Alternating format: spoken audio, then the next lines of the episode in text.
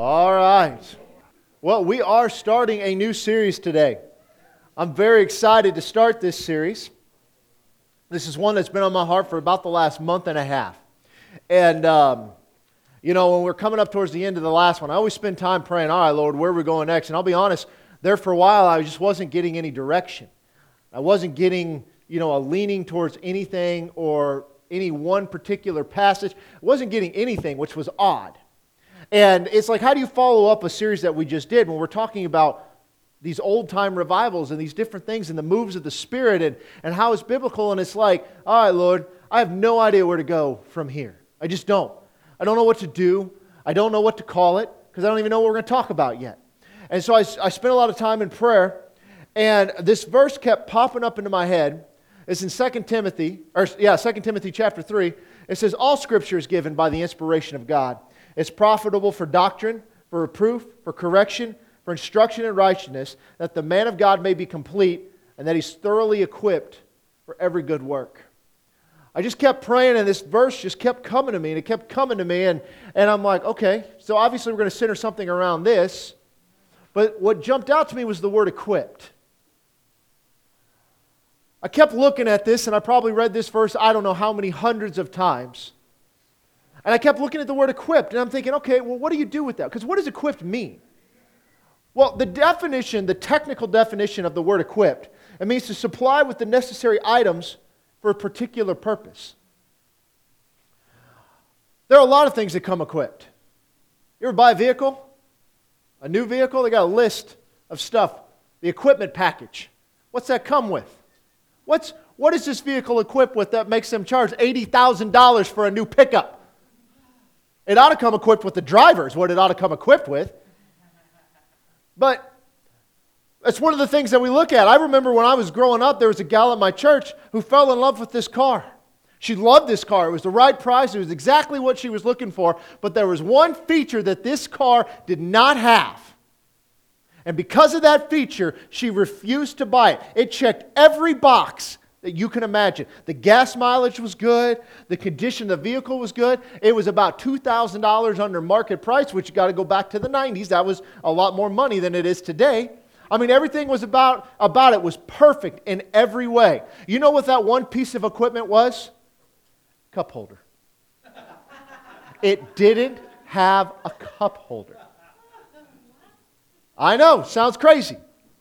That cup holder was worth $2,000 to her. I made her an offer. I said, Here's what I'm going to do for you. For $500, I will buy every cup holder between here and the county line, and I will install them myself in that vehicle. She did not take me up on my offer. But we talk about being equipped. Look at this again. Let's put that verse back up there. It's talking about what? The subject here is Scripture. Let's define our terms. What is Scripture? It's the very Word of God. To an Old Testament mind, and a Hebrew at this point, when they think Scripture, they think Old Testament. So all of the Old Testament was given by inspiration of God. All of it. But we also know, if you've been here on Wednesday nights and studying through, that there was times that Paul referenced Luke's writings as Scripture. That others reference Paul's writing. Peter does, as a matter of fact as Scripture. These are writings in the New Testament. Why? Because it wasn't a council that put this thing together and said, listen, these are our 27 books. We really like these. We didn't like the others. We're just going to roll with this. No, these were accepted as Scripture by the readers when they saw them. Yes, there were debates that went on. Can you imagine that? A group of men trying to run a church organization having debates about anything. I know, it's shocking. Absolutely shocking. Can't even believe it. But these were accepted as Scripture. And it states that in the very New Testament. So, why was it given? It was given by inspiration of God, but it's profitable. We all like that word, right? Come on now. It's profitable, baby. That's what we look for. We got to be profitable. Profitable for what? Doctrine, reproof, correction, and instruction in righteousness. Those are four different items. We're going to go through those, but not today. You see, all of these have to wrap around why Scripture was given. What was the purpose? That the man of God may be complete. So, what happens when we don't utilize this, when we don't know it, when we don't study it, when we don't live by it, we're incomplete. You see, it was given for a purpose, inspired by God to complete you. For what reason? That you can be equipped for every good work. You see, you've got to be equipped to do the work of the Lord. You've got to be equipped with knowledge. You've got to be equipped with boldness to be able to withstand the attacks of the enemy and the attacks of the world. There are people that are going to come against you. There are people that are coming against us now. Some people have been coming against us for years. They come against the things of God because we have elevated things to a higher status than the things of God. We don't go to God first, we go to some sort of remedy, depending on the situation, that we can go to, like a doctor, like a, something with science, anything like that. We turn there first, but here we need to be thoroughly equipped for every good work. Now, there's context to this, and there's a lot that's going on here. But look at the situation we're in right now. We've lost our minds. We're in America, and we ran out of toilet paper. In America. How crazy. Who would have thought? You guys remember when they're telling you we're going to run out of oil back? I think it was in the 70s or in the early 80s. We're going to run out of oil, guy. Okay, well, that's fine. That's underground. You got to go find it. We didn't run out of trees. Why are we out of toilet paper? Kyle threatened to break into the church if things got bad. So if you just keep an eye out, you see that state truck parked out front, somebody stop in and check on him. I mean, but think about this. We're running out of things based off hysteria. So we've got to be equipped with knowledge. We've got to be equipped with what's going on. This morning I shared on Facebook. So if you get a chance, go listen to it. It's a podcast that Frank Turek did. I've referenced him several times with a guy named Dr. Eichenberg, Dan Eichenberg.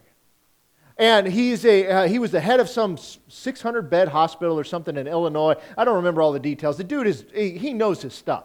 And he studies this stuff like there is no tomorrow, talking about the coronavirus specifically and the hysteria that's going around with it. And he says, we have had issues before with these kind of things, but we've never had this kind of hysteria. He's like, what is different this time than any of those other times? Because this guy's been around for a while. I said, you know what the difference is? Social media. That's the difference. He said, that's it. He talked about, as of Friday, okay, March 20th, that the death rate Two weeks before that was at like 2.4% with the coronavirus. So you know what it was on Friday, March 20th? 1.05. I know CNN didn't pronounce that. Sorry. They must have missed that one. It's hysteria that the flu kills between 20 and 50,000 people, and as of Friday, 217 had died in America. Why are we freaking out? That's from a natural standpoint.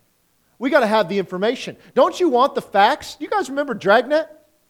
The old show? Some of you don't. Some of you are young. You remember Dragnet? Really? Just the facts, man. I'm impressed. Good for you, Jerry. It was a good show. What did he always say? Just the facts. Just give me the info, just the facts. Don't give me all the story behind it. Some of you guys may say that to your wives. Now, don't make any expressions, but, you know, just give me the story. I don't, I don't need all the other details, just the facts.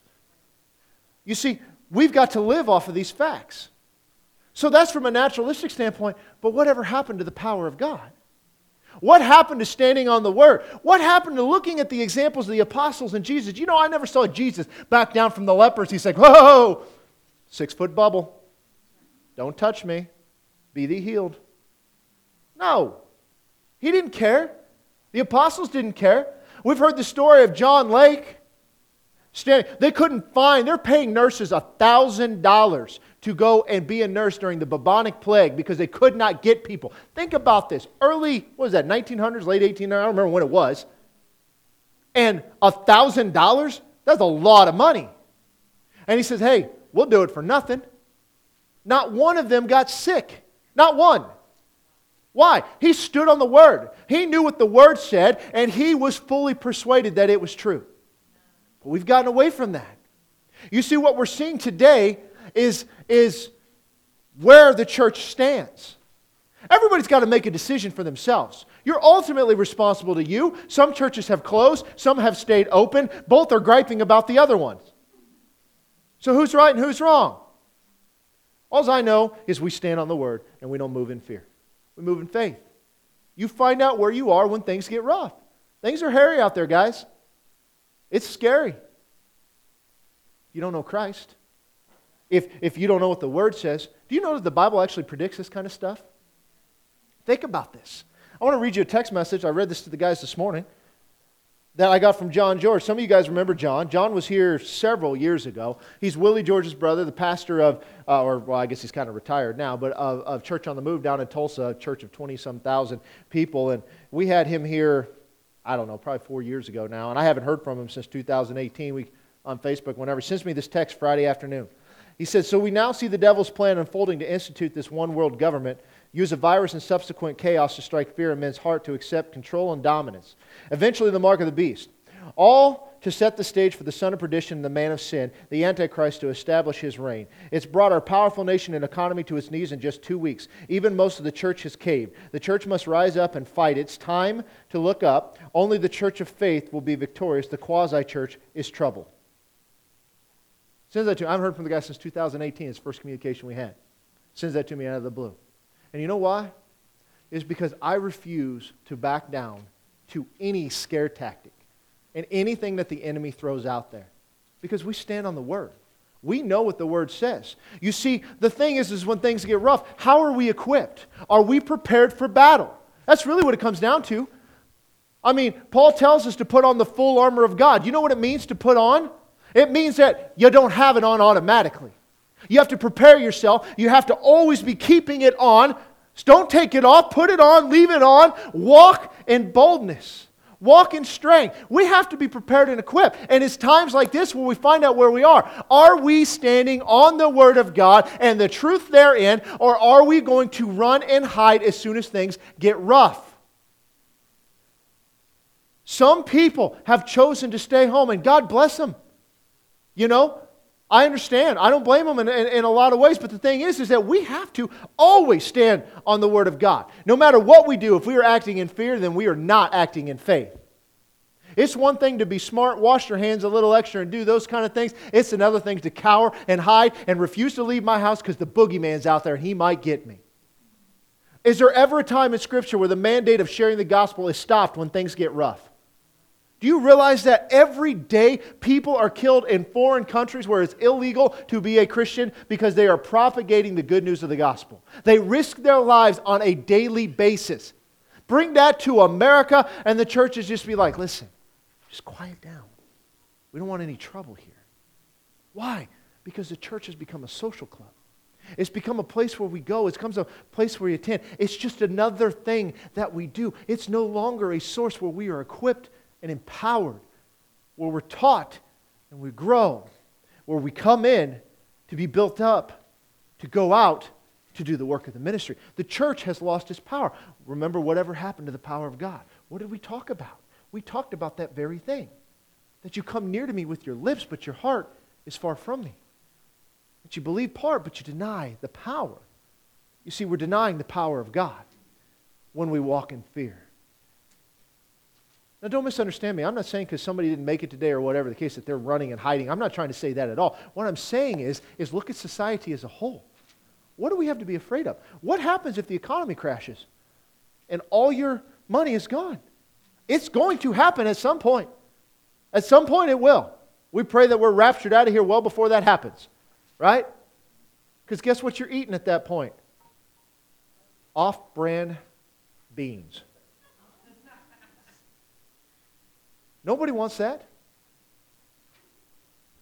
I mean, I know that's silly, but I mean, think about it. Like, it is going to happen. Where is our faith? What do we do? I've so, told people this for years. So there are times that, that it is hard to give into the ministry, to bring your tithe to the Lord, to worship Him in that, and be obedient in that because financially it's tough. Man, if I could, if I just kept this, I could pay this bill or, or maybe get ahead a little bit or, you know, man, it's been a rough couple of months and I just really want to take my kids out and do something fun, but if I, if I give that to the Lord, then I won't have the extra funds. Where's your faith? He never said bring the tithe in the storehouse unless things aren't going so well, then you keep that. He said, That's his. Bring it back to me. That, that belongs to him. But, but we don't. You, I've had other people that have never been in a financial position to give. Most of the time, that is self inflicted. Sometimes it's not. They're never in a position to give. And they say, If I only got money, if I could just come into some wealth or something, boy, I would be the most generous person you ever saw. You know how many times that that has happened? I can tell you right now, every person I've ever had that conversation with who has come into money, not one has become a faithful giver. Why is that? Because it's not the amount, it's always the principle. It's a matter of the heart. So we're faithful in good times and bad times. I don't care what the stock market does. I don't care if the, uh, you know what? If the Mexican peso becomes the world currency, I'm okay with that. Arriba. I mean, I don't care. I just don't care. Do you guys realize that if this church ever got to the point where we could not afford to pay me, do you realize that I'm not going anywhere? You can't get rid of me that easy. Because I don't care. I will trust the Lord, just like many of you do. I don't care what happens.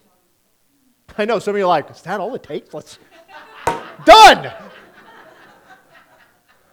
We need to talk after service today, y'all. I mean, but think about it, guys. Quiet over there. Think about it though. Like, where is our faith? Are we equipped? Are we prepared? We're finding out now.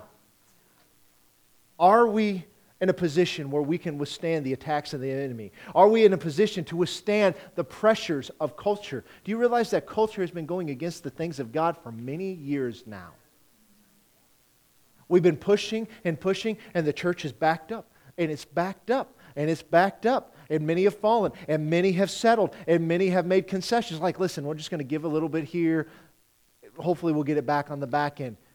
We stand on the Word. There is no give to the Word of God. We offend people with the gospel. I am sorry if that's the case, but it is the truth. It's not fun. Like, guys, I covet your prayers. I'll be honest with you guys. Because it's not easy to meet here today. It, it, I've caught grief on both sides. And I've just decided we're going to stand on the word. If somebody needs to stay home, stay home. We're going to meet, we're going to pray, we're going to worship God together as the body of Christ. We are not moved by the conditions of this world. If they make church illegal, then we will meet underground. I, not literally underground, nobody's digging a hole, okay? Although you've been digging a lot lately. Kyle's our guy if, we, if it comes to that. But yeah, exactly. We'll just go to Kyle's. There you go, behind his fence. If it, hopefully you're a man of faith because uh, that thing may not stand. So we'll find out. You know, but, but here's the thing, guys. Is this, this is just a decision that we have, uh, we have made. And there are pastors that are out there complaining, like, oh, it's so irresponsible. And then you got pastors on the other side who are saying, oh my gosh, I can't believe you would cower in fear. And I'm standing here, it's like, I'm just standing on the word. I'm going to let the chips fall where they may. I'm going to stand on the word. I just don't care. If they made it illegal to preach the gospel, do you think that would stop us? No, not a chance. Arrest me if you have to, but you ain't going to shut me up. Many have tried, not for anything spiritual. It's like, that guy ever stopped talking? The answer is no, so give it up. Yeah, my wife, she's staring at me now. I was like, yeah, she can tell you. I mean, the thing is, guys, is where are we? Are we equipped? We find out when we need it, don't we, Leslie? We find out. We heard about it last week, an incredible story. I shared that with many, many people, and I got many phone calls. And, and, and I'm telling you guys, they're like, listen, if you hadn't sent that to us because you know the guy, I'm not sure how much of that story I believe. And my response is, is like, I know. Me too. But in a desperate situation where you have no choice but to fall back on your training, am I equipped? And the answer was, yes, she was. You didn't even know it but the whole time you were prepared. You see, that's what training does, is that we are equipped for when we need it. My brother used to be a cop. And they would go through drill after drill after drill. How to get your gun out quickly. All of the, yeah, you probably know too. You've gone through it. Time and time again. He never had to draw his weapon on somebody. But what they wanted is that when you're in a situation, it becomes automatic. My response is natural. I mean, that's where we've got to get spiritually. And if we're not there today, hey, that's okay. Let's recognize it and let's deal with it. Let's get there. Let's get to the point where we are not afraid of whatever is thrown against us. We'll just say, No, I'm going to stand on this word no matter what. I don't care what I see. I don't care what I hear. I'm standing on the word of God. It's not us versus them, it's us. God, I'm with you, whatever you have. You see, there are tons and tons of examples throughout Scripture that focuses on this that we're prepared and equipped for the things of God. And we could go into all of these New Testament passages, but I want to go to 1 Samuel chapter 17. This is a story about Daniel and Goliath. You all know it. You've heard it many times, maybe some of you since you were a kid. But I want to go into this today with the word equipped in mind. And I want to show this to you and show you how things work out sometimes. We're going to start in verse 1. It says, Now the Philistines gathered their armies together to battle, and, uh, and were gathered at Socoh, where, which belongs to Judah. They encamped between Socoh and Azekah and Ephes Dammim. I don't know who named these places, but if they're in heaven, we're going to have a talk. And Saul and the men of Israel were gathered together, and they encamped in the valley of Elah and drew up in battle array against the Philistines. The Philistines stood on a mountain uh, on one side, and Israel stood on a mountain on the other side with a valley between them. So let's look at this for a minute. What's going on? Now, they have entered into the promised land. Remember, they wanted a king. God says, No, you don't. And they're like, Yes, we do. God says, All right, I'll give you one. Saul's your guy. And Saul was given a mandate. Now remember, there was a time that Saul, where the Holy Spirit came upon him and he began to prophesy. And how did he do it? Stark naked. Right? That's weird. Okay? And he was told to go into battle and begin to continue the conquests that were going on prior to that, to go and do very specific things. And the things that they were supposed to do was not take any of the goods, those belonged to the Lord. And he was supposed to kill King Agag of the Amalekites.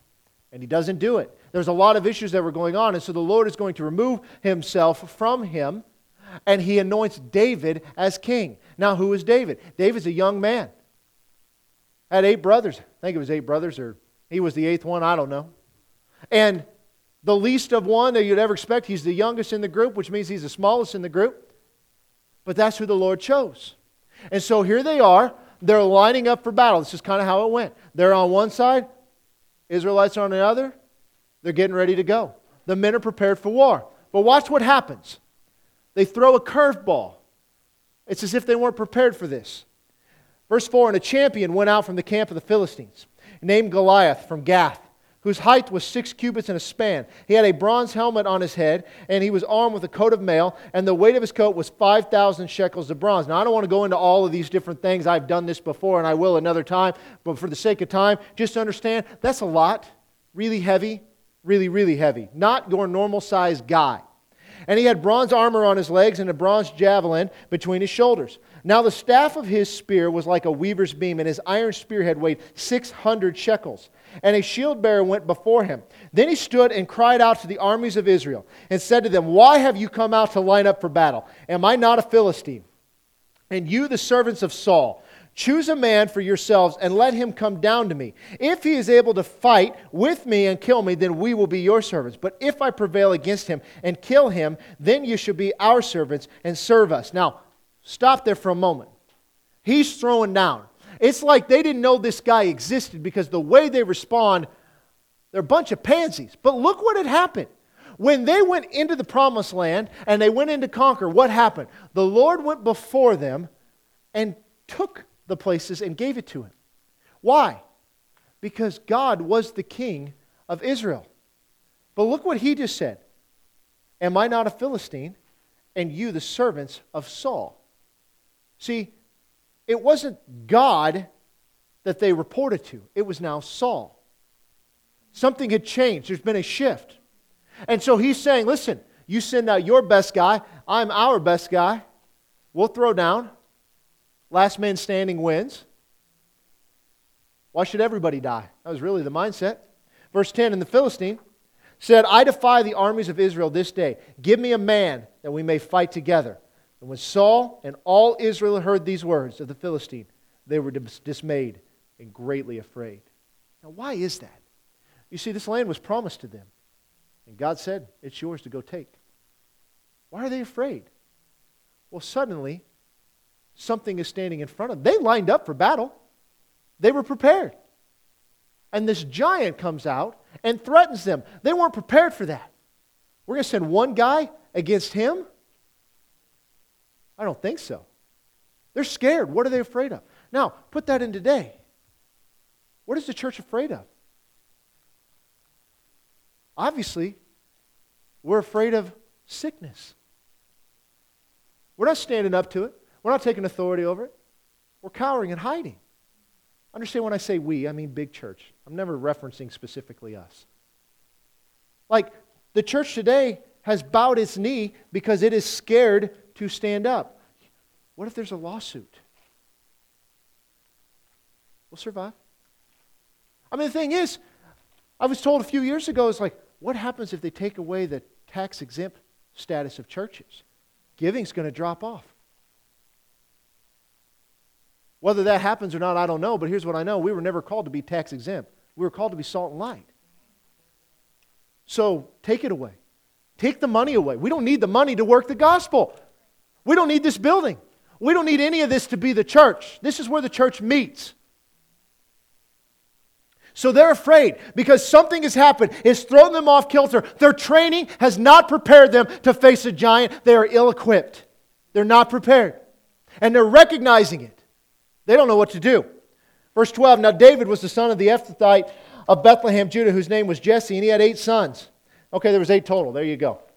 And the man was old, advanced in years in the days of Saul. The three oldest sons of Jesse had gone to follow Saul to the battle. The names of these three sons that went to battle were Eliab, the firstborn next to him, Abinadab, and the third Shammah. David was the youngest, and the three oldest followed Saul. But David occasionally went and returned from Saul to feed his father's sheep at Bethlehem. So David went out. He's the youngest. So the three oldest were there. What about the other four? Where are they? Doesn't say, does it? They're not there. Why is David tending the sheep? It seems as if he's doing it by himself because he goes out to where they are and then he goes back to take care of the sheep. He's pulling double duty. So he returns from Saul to feed his father's sheep at Bethlehem. Verse 16. And the Philistines drew near and presented himself for 40 days, morning and evening, twice a day, every day, for 40 days. He comes at, let's do this, guys. Then Jesse, verse 17, said to the son of David, Take now for your brothers an ephah of this dried grain and these ten loaves, and run to your brothers at the camp, and carry these ten cheeses to the captain of their thousand, and see how your brothers fare, and bring back news of them. And now Saul and they and all the men of Israel were in the valley of Elah fighting with the Philistines. They're ready to go, but Goliath is standing there. So David's on a mission. What's his job? What was he sent there to do? Bring the food. David, take the sandwiches. They're hungry. Take the cheese to the bosses. Maybe we'll take it easy on your brothers. Like, he's got a mission. Go there. That's all he's going there to do. Okay? Verse 20. So David arose early in the morning. He left the sheep with the keeper and took the things and, and went as Jesse commanded him. And he came to the camp as the army was going out to fight and is shouting for the battle. For Israel and the Philistine had drawn up in battle array, army against army. So they're lining up. Like it's getting a little hairy. This thing may go down. They won't send one against Goliath, but they still have some confidence in their ability as a group. Okay? David left his supplies in the hand of the supply keeper, and he ran to the army, and he came and greeted his brothers. Now, he knows what's going on. I mean, he shows up, they know what's going on. And what did he do? He ran towards the battle. He didn't run away from it. He didn't say, like, listen, I'm just going to drop this stuff off. I'm going to keep my six feet away. I'm going to leave. No, he ran to where the battle was. Verse 23 Then as he talked with them, there was the champion, the Philistine of Gath, Goliath by name, coming up from the armies of the Philistines. And he spoke according to the same words, and David heard them. And all the men of Israel, when they saw the man, fled from him and were dreadfully afraid every time he showed up. Now, remember what happened. When Moses gets to the border, they're there at the promised land. They send 12 spies. They look across. 10 of them come back and say, There are giants there. We're like grasshoppers in their eyes. There's no way that we can do this. But two of them said, No, no, no, no. God said that's ours. We can take this. Like, we need to go. We need to do this. And they cowered to the 10. The herd mentality says go with the, the, the largest vote. Let's put a committee together. Majority rule. That's exactly how we should operate in life. That's sarcasm if you're not picking up on it. And because of that, there were consequences. So here we are again. They're in the promised land. They're facing one of these giants, and they are scared to death. They cower, they're afraid. So the men of Israel said, Have you seen this man who has come up? Surely he has come up to defy Israel. And it shall be that the man who kills him, the king will enrich with great riches, will give him his daughter, and give his father's house exemption from taxes in Israel. I don't know about you, but if someone says, Listen, you do this for me, you never pay taxes again, I don't care what it is, I'm likely signing up. Bring it on. So Saul is bribing the people. If somebody will do this, who should have been the one to step up in battle? Saul. He should have been at the front, going in or going out with the army, leading the charge. But he was afraid. He didn't have the guts. Verse 26 Then David spoke to the men who stood by him, saying, What shall be done for the man who kills the Philistine and takes away the reproach from Israel? For who is this uncircumcised Philistine that he should defy the armies of the living God? Now, there's two things here. David's like, Tell me all them good things you say is about to happen to me again. I just want to hear them one more time. Can we get that in writing and sign this just, just so we're all on the same page? Step one. Smart man, because the tax thing, pretty awesome. But then he says, Who is this uncircumcised Philistine that he should defy the armies of the living God? Because the living God had said, Go in there and take that land. It's yours. How can you come against that? You think you're big? Now, why does he say uncircumcised? He's not in the covenant. These are people outside of the covenant of God. They're not on, on equal footing because God's chosen people were in covenant with God. Verse 27 of the people answered him in this morning says, So shall it be done for the man who kills him. David's interested. Now Eliab, his oldest brother, heard when he spoke to the men, and Eliab's anger was aroused against David, and he said, Why did you come down here? And with whom have you left those few sheep in the wilderness? I know your pride and the insolence of your heart, for you have come down to see the battle. What's happening? David is not being wavered by what he sees. He's standing on what he knows is the truth from the Word of God. And who's coming against him? His brother. You're so prideful. What are you doing here? Who's watching the sheep? That's your job. Get back over there. Your pride is going to bring you down. The insolence of your heart.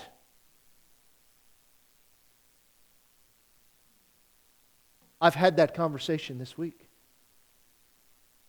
I've prayed, Lord, I feel like this is what you're saying, but make sure it's not just me being stubborn. If you don't know, I can kind of be stubborn from time to time. I've been a Nebraska fan my whole life. I ain't given up yet, and they have given me every reason to. David was not moved by what was in front of him. He stood on what he knew. And watch his reaction. Because his own brother is coming against him. David, what is wrong with you? You really think you can do any What is wrong with you? Don't you know that you need to go back and do your job, take care of the sheep? Are you not thinking about the sheep, David? Verse 29, he said, What have I done now? Is there not a cause? And then he turned from him toward another and said the same thing. And these people answered him as the first ones did. And when the words which David spoke were heard, they reported them to Saul, and he sent for him. And David said to Saul, Let no man's heart fail because of him your servant will go and will fight this Philistine. He's like, Don't let anybody be afraid. I, a young boy who just left the sheep, I've just sit to bring the cheese, that's all I did. I'll go fight him. He's stepping up. Why? Where's his confidence? I'm sorry. I don't care how old he is. When you got some like nine foot dude standing in front of you with a massive sword and a massive javelin, and you're a boy, stand up, Isaac. Come here. I'm going to use you today. He might have been a little older than Isaac. You see this kid? He can't push me over. He tries. Don't try. I don't want you to prove me wrong. Okay? That would be embarrassing, for, especially for those of you at home. But look at him. Picture him standing up against some nine foot dude. And he's going to the king, who's afraid. And he says, I got this. You can sit down. You can go back to your nap. Sorry, I woke you. I mean, think about that. It took a child to stand up to the enemy of God, and all he was doing is standing on the promise of God. Let no man's heart fail because of him. Your servant will go and will fight with this Philistine. Oh, but that's so arrogant, David. You really think you can take him? You're going to die. You're going to get us all killed. You're going to cause all sorts of problems. Maybe if we just wait him out, Goliath will die of old age. Maybe we give him all the cheese you brought, and he'll get so constipated, he'll die from it. That's not in the scripture. Okay? It might be in the message Bible, I'm not sure. We'll have to look that up. I mean, but the thing is, he's, he's like, I'm going to go. So Saul, the king, said, David, you can't do this. You can't fight him. You're a youth. He's been a man of war from his youth before you were born. He fought idiots like you and he killed them, might have eaten them. We don't know what he did. David, you can't do this. But watch David's response, verse 34. David said to Saul, Your servant used to keep his father's sheep, and when a lion and a bear came and took a lamb out of the flock, I went out after it. I struck it and delivered the lamb from its mouth. And when it arose against me, I caught it by its beard, and I struck and I killed it. See, your servant has killed both the lion and the bear. And this uncircumcised Philistine will be like one of them, seeing he has defied the armies of the living God. Moreover, David said, The Lord who delivered me from the paw of the lion and from the paw of the bear, he will deliver me from the hand of the Philistine. Now, what happened? He was equipped. You see, he always knew his responsibility and his job, and he knew what God said that you could do. And when that lion and that bear came in to take the sheep, he didn't say, Well, I guess we're one down. He went after it. He's like, You ain't getting away from me. I'm going to take you out. And he did. He stood on the very promise of God. And he says, This Philistine will be like them because God will deliver me, deliver him into my hands. No weapon formed against me will prosper. Nothing can defy the promises of God unless we refuse to stand on them. You see, that's why the enemy goes around like a roaring lion seeking whom he can devour. There are many today that are devoured right now. They are panicking and in fear. So, are we going to bow down or are we going to stand on the word? He goes on. Saul said to David, Go, and the Lord be with you. Now, was Saul confident here? I don't know. He may have just been like, Good luck, bud. Leave me alone. So Saul clothed David with his armor, and he put a bronze helmet on his head. He also clothed him with a coat of mail, and David fastened his sword to his armor and tried to walk, for he had not tested them. And David said to Saul, I cannot walk with these, for I have not tested them. So David took them off. You see, Saul's like, okay, David, listen, if you're going to do it, just do it my way. I want to give you the best shot I can. This is the only way I know how to help you. Wear my armor. And David, okay, I'll put it on. I'll try this. And he goes to put his sword on it, and he realizes as he's walking, Saul's a grown man, this is a young boy. I can't move in this thing. I, I'm not trained in this. I imagine that if they issue a new weapon, you're expected to spend some time on that weapon until you are very proficient with it. They're not going to hand you a new gun and say, Here you go. Let's know how it works. No. Every little detail has gone over to the point where you could do this in your sleep. And so David's like, Listen, I'm not equipped for this. This is not how I operate. This is not how I killed the lion and the bear. And this is not how I'm going to be able to go after this thing. I can't move. I pictured the tin man you know, when he didn't have the oil? That's what I'm picturing. So David took his staff and he chose for himself five smooth stones from the brook. And he put his in the shepherd's bag, in a pouch, which he had, and his sling when his, was in his hand. Now, I don't know about you, but when I'm facing a giant I'm not looking for rocks. I'm looking for higher calibers. But he went with what he knew. He went with what he'd been trained on. Why did he take five stones? In case you don't know, I'm going to answer this. I'm not going to give you the verses to prove it. You need to trust me, but you can look them up. It was not because he was afraid he might miss. It speaks about Goliath having five brothers in 2 Samuel. He was prepared to get them all. Okay? It's a sidebar. That one's free. So he draws near to the Philistine, verse 41. The Philistine came and began drawing near to David. Remember, twice a day, every day, he came out. And the man who bore the shield went before him. And when the Philistine looked about and saw David, he disdained him, for he was only a youth. He was ruddy, he was good looking. I imagine the giant was not. Okay? But that word disdain, that's powerful. He was mad. This is what you send to me. You're going to insult me with this. It's kind of like back in the 90s when Oklahoma would play Nebraska. It's like, why'd you guys even come? You can't handle us. Those were good days, weren't they, Paul? And by the grace of God, they're coming back. All right. So the Philistine said to David, Am I a dog that you come to me with sticks? And the Philistine cursed David by his gods. And the Philistine said to David, Come to me, and I will give your flesh to the birds of the air and the beasts of the fields. Pretty confident young man. He says, Bring it on.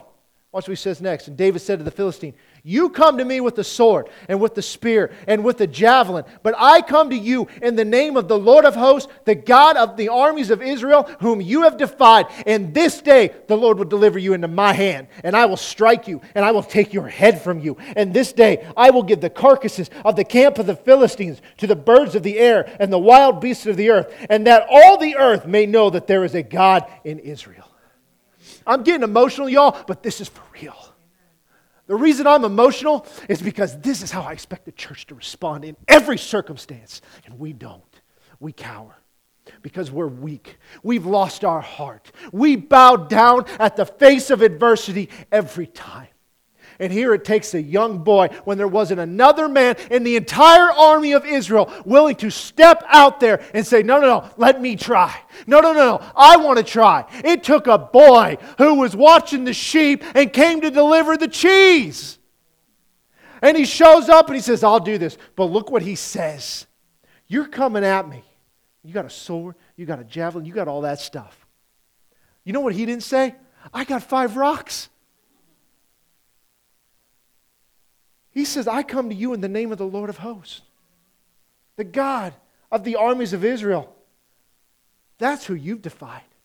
You see, you didn't insult me, you didn't insult my people, you insulted my God. He wouldn't stand for it. This day, the Lord will deliver you into my hand. Does it sound like he's questioning that at all? He doesn't say, I hope I win.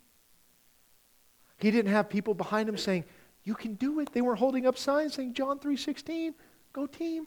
There was none of that. He just went. This day the Lord will deliver you into my hand. I will strike you, and I'm going to take your head from you. Then I'll give the carcasses of the entire camp of the Philistines and the birds and the wild beasts, and they're going to eat, they're going to come, they're going to feast for weeks. It'll be the golden corral of that time. Maybe that's where Golden Corral was birthed out of. We don't know.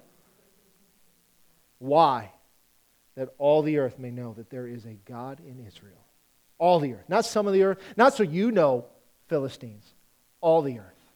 Remember what happened with the Exodus when they went into the promised land? The people were freaking out because they heard that God got them through the Red Sea. Freaked them out. If God can do that, what can't he do? Verse 47. Then all this assembly shall know that the Lord does not save with sword and spear, for the battle is the Lord's.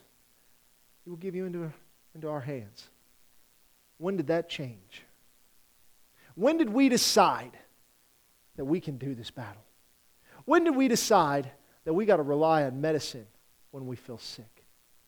When did we decide that all the stuff that goes against us, it ever became something responsible to us? Outside of our sheer obedience to God's, God's plan, God's word. When did we decide that? You see, at any point in time, David could have said, Listen, I'm going to do this, guys. He wasn't arrogant, he was fully persuaded. There's a big difference. Yeah, that comes off as cocky. That comes off as arrogant. That comes off as brash. People do not like to be faced or told they're wrong. Nobody does. And it comes off as arrogant to say anything of the such, especially right now when you stand and say, Listen, I am not afraid of this.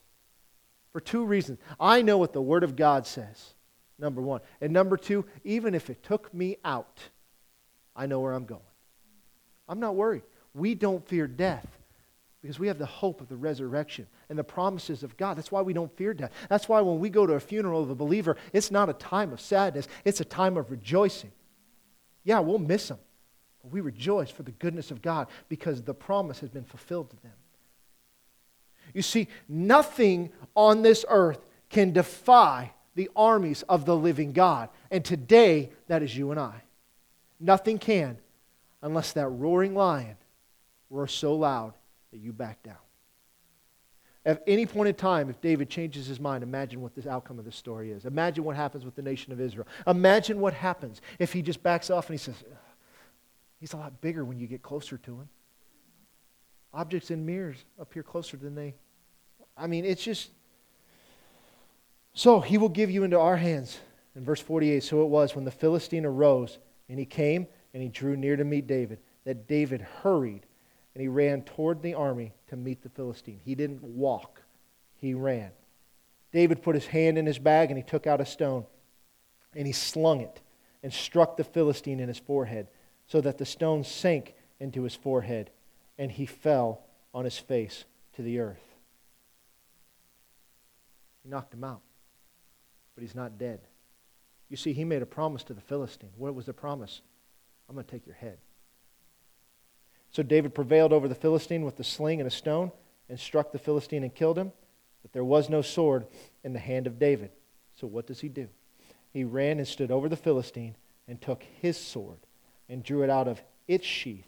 And he killed him and cut off his head with it.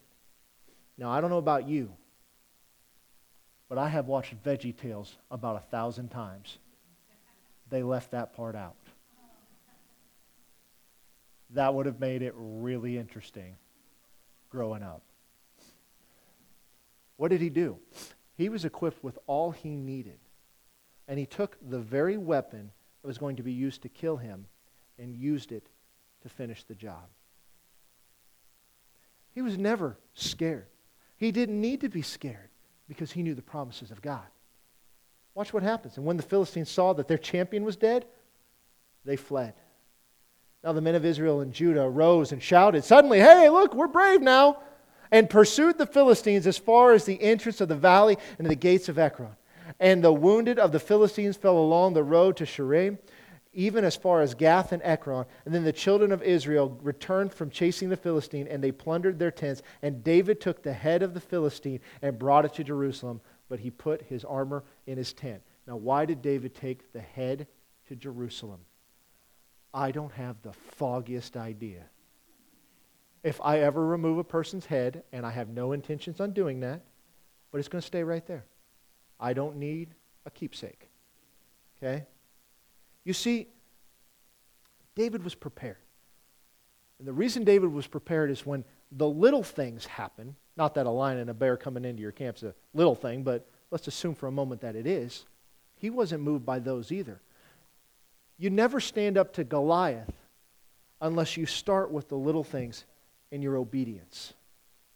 You see, if you don't have the guts, putting you in David's shoes, to go after the lion and the bear to take what's yours, you won't have the guts when it's time to face Goliath.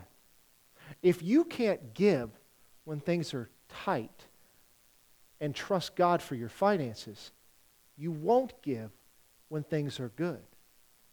If you don't call for the elders of the church to lay hands on you when you have a cold, you won't be prepared when you're facing cancer. You see, it's all about obedience and simply accepting what God said is true. That has never changed. We, as the body of Christ, cannot be moved by what's going on in society.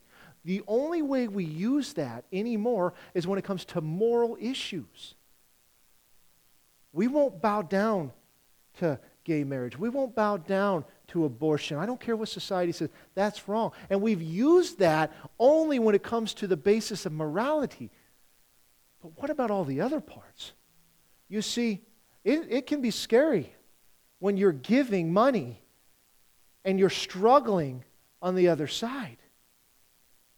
But who is the source of everything? It's God. Who does that belong to? It belongs to God. He doesn't say give it, He says bring it. It's His. You see, it's in the little things.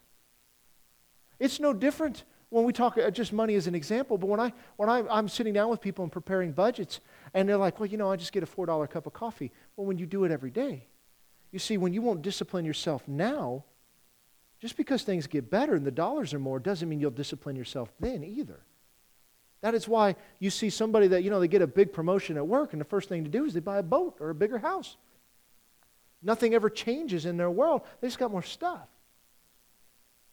We, as the body of Christ, who call ourselves Bible believing Christians, have to stand on the Word no matter what. That can be hard because society is going to come against us and say, no, no, no, no. I don't know if that's what that means. Well, how do we know that they interpreted what God said correctly? How do, how do you know that that's God's will? You see, it's all right here. It's never gone away. But we make excuses. We don't study this. We don't spend time in prayer. We don't spend time fasting. The church today has become a social club where our attendance is not mandatory. You come when you want, get there whenever you can, whatever. If we acted like getting together the body of Christ and our life depended upon it, we would, pretend, we would be acting differently. But because we have freedoms here. That's why the church in China grows at such an enormous rate, because they're persecuted.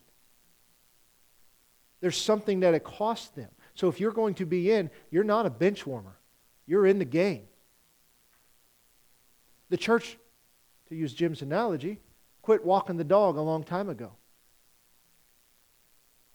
We quit making a point to go and talk to somebody, and we've adopted ideas that, well, you know, if an opportunity presents itself, I guess I'll step through it. Listen, if you will not on purpose go and talk to somebody, you'll also ignore those instances where it just happens to fall in your lap.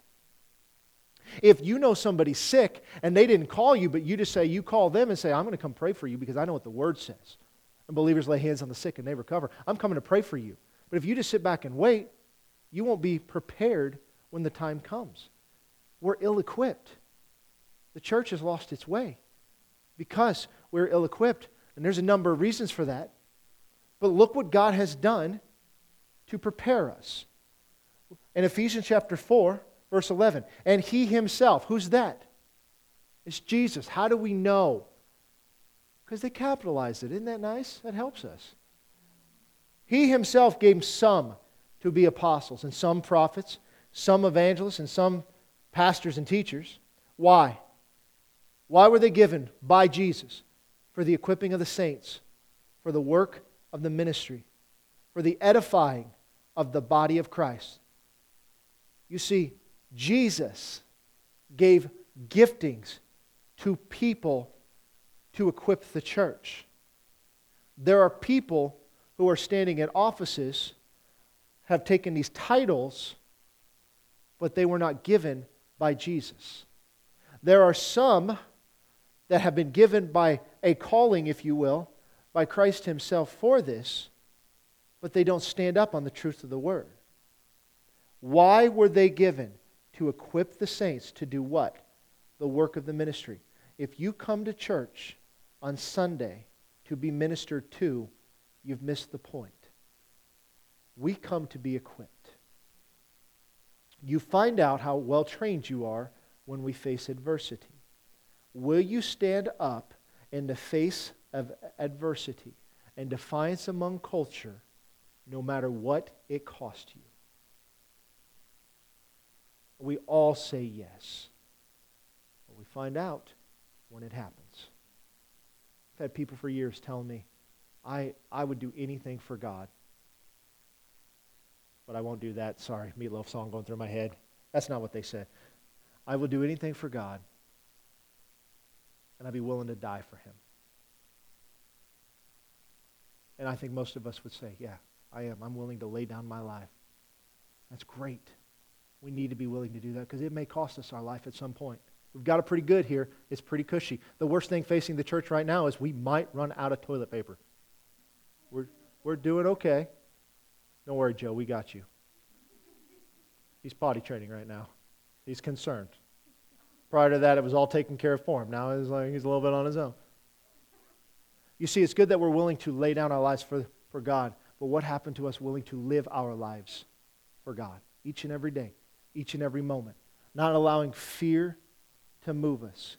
You see, He gave all of these gifts to the church for the equipping of the saints to do the work of the ministry. That means that the work to be performed is on the church and not the pastor, not the evangelist, not the prophet. They are there to equip. We edify the body of Christ till when? All come to the unity of the faith and of the knowledge of the Son of God to a perfect man, to the measurement of the stature of the fullness of Christ. So, when do we stop doing this? When we've all come to the unity of the faith and of the knowledge of the Son of God. If you're wondering, that has not happened yet. There's still work to be done. You, you, you, don't get to retire. Verse 14, that we should no longer be children, tossed to and fro and carried about with every wind of doctrine, by the trickery of men and the cunning craftiness of deceitful plotting, but speaking the truth in love may grow up in all things into Him who is the head, Christ from whom the whole body, joined and knit together by what every joint supplies, according to the effective working by which every part does its shares, causes growth of the body for the edifying of itself in love. You see, we as the body of Christ have allowed ourselves to be tossed to and fro by every wind of doctrine. I don't know if that's really what that means. Well, that's your interpretation. Listen, we need to hunker down. We got to think about society here. I am. I am not afraid of what corona can do to a person. I am afraid of what sin has done to that person. And there's only one cure. Are we going to get quiet? Or are we going to get louder? Are we going to cower? Or are we going to get to the work of the ministry? We teach the word here, y'all. You've heard it. Time to put it into practice. It's time to move forward and stop being tossed to and fro. By who? The trickery of men, the cunning craftiness of deceitful plotting. Hey, you guys need to close because you might catch that cold. Listen, I'm telling you, if bubonic plague attacks America and somebody calls and asks me to go pray for them, I will stand in that room. Because truthfully, to live is Christ and lay hands on them, and if it gets me, I'm doing all right. But it can't get me because that lion can only roar, he cannot attack unless I let him. You see, we got work to do. 1 Peter 3 says, But sanctify the Lord God in your hearts and always be ready to give a defense to everyone who asks you a reason for the hope that is in you with meekness and fear. Always be ready. Does that mean sometimes be ready? No. Always be ready. To do what? Give a defense. That's that word apologia, that Greek word. I, we use apologetics. When somebody asks you, why is it that you believe what you believe, you should be prepared to tell them why. Why is it that you're not afraid to go into rooms of more than 10 people. Let me tell you why. I don't have to anything to be afraid of. You always are ready, always prepared, always equipped, ready to go into battle no matter what the circumstances may be. I'm telling you guys, if in two weeks' time our economy can crash like it did over fear mongering over this virus. Imagine if it's something really serious hits. Imagine an atomic bomb goes off. Imagine what the rapture will do to America. But yet, around the world, every day they live their lives in fear of being killed. Not fear, I shouldn't say that. Let me rephrase that. with the risk of being killed, but it never slows them down. When they say it is illegal for you to meet together, they find a place to do it anyway. They are not afraid to live as Christ, to die as gain. Romans 15, verse 1. We then who are strong ought to bear with the scruples of the weak and not to please ourselves. Let each of us please his neighbor for his good, leading to edification. For even Christ did not please himself, but as it is written, the reproaches of those who reproached you fell on me.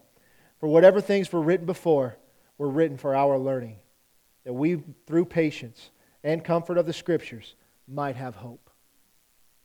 If your hope rests in anything besides the Word of God, it will fail you. It may not be this time, but ultimately it will. You see, we've lost our way. We've had it too good for too long. The day is coming where we will no longer be able to do this.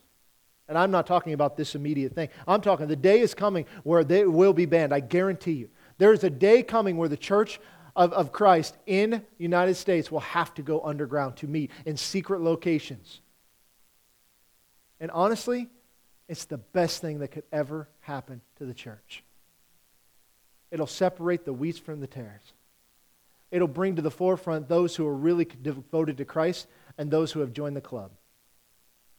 Those who have made Jesus not only their Savior, but also their Lord. When He's your Lord, you say, What do you want from me? What do you need from me? What do you have from me? What can I do for you? How may I serve you? How can I worship you? It no longer becomes about us, it becomes all about Him. The question is have we been equipped? There are people that have sat in church since they were kids. And then when they face any sort of ripple, any sort of persecution, they cower.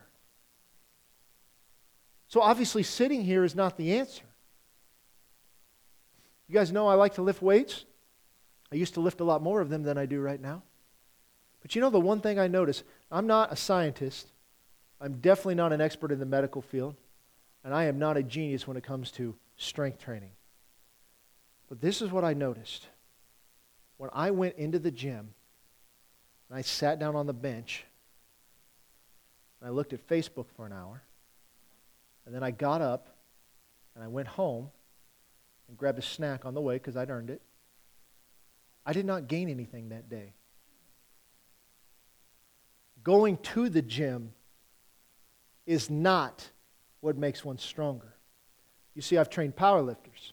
And the thing I tell young powerlifters is when they're, they're learning these different movements, that, that there's a certain way that you set up, there's a certain way you start your lift, and your squat, how you descend, where you end up. There are cues. And what we do is we drill that in them with light weight until it becomes automatic. That way, when the weight gets heavy and they go down and they're struggling to come back up, they notice, I got out of my form. I missed my mark. I missed my groove. It becomes automatic. They can self diagnose and correct. Same thing with football. Run it again. Run it again. Run it again. They, they make the lineman hit and move in a certain way. How you shuffle your feet, how you put your hands, everywhere you do. Everything is done with purpose and intentionality. Because when it's game time, what they don't want you doing is you're standing there, they're about to hike the ball, and you're like, okay, step one, I move my right foot forward. Step two, right hand hits guy in face. You know, that's not how it works. It's got to become automatic when you're faced with adversity, you find out how well equipped you are. The hardest thing that we can do is be honest with ourselves and say, Am I prepared for what's coming? I don't even care about this right now. This is nothing. Are we prepared for what's coming? Are we prepared to face adversity? You know, a lot of Christians have put their faith in Trump right now. He's going to make things better. Listen, never put your faith in a man, let alone a politician, let alone one from New York. Oh, Lord help us. Guys, Florida. Oh, okay. Okay, fair enough. Well, whatever works. Guys, let's go back to the basics. Let's begin to drill. Let's get equipped. Let's quit playing games. Let's get equipped. Let's be prepared for battle. Not with another man's armor, but with the full armor of God.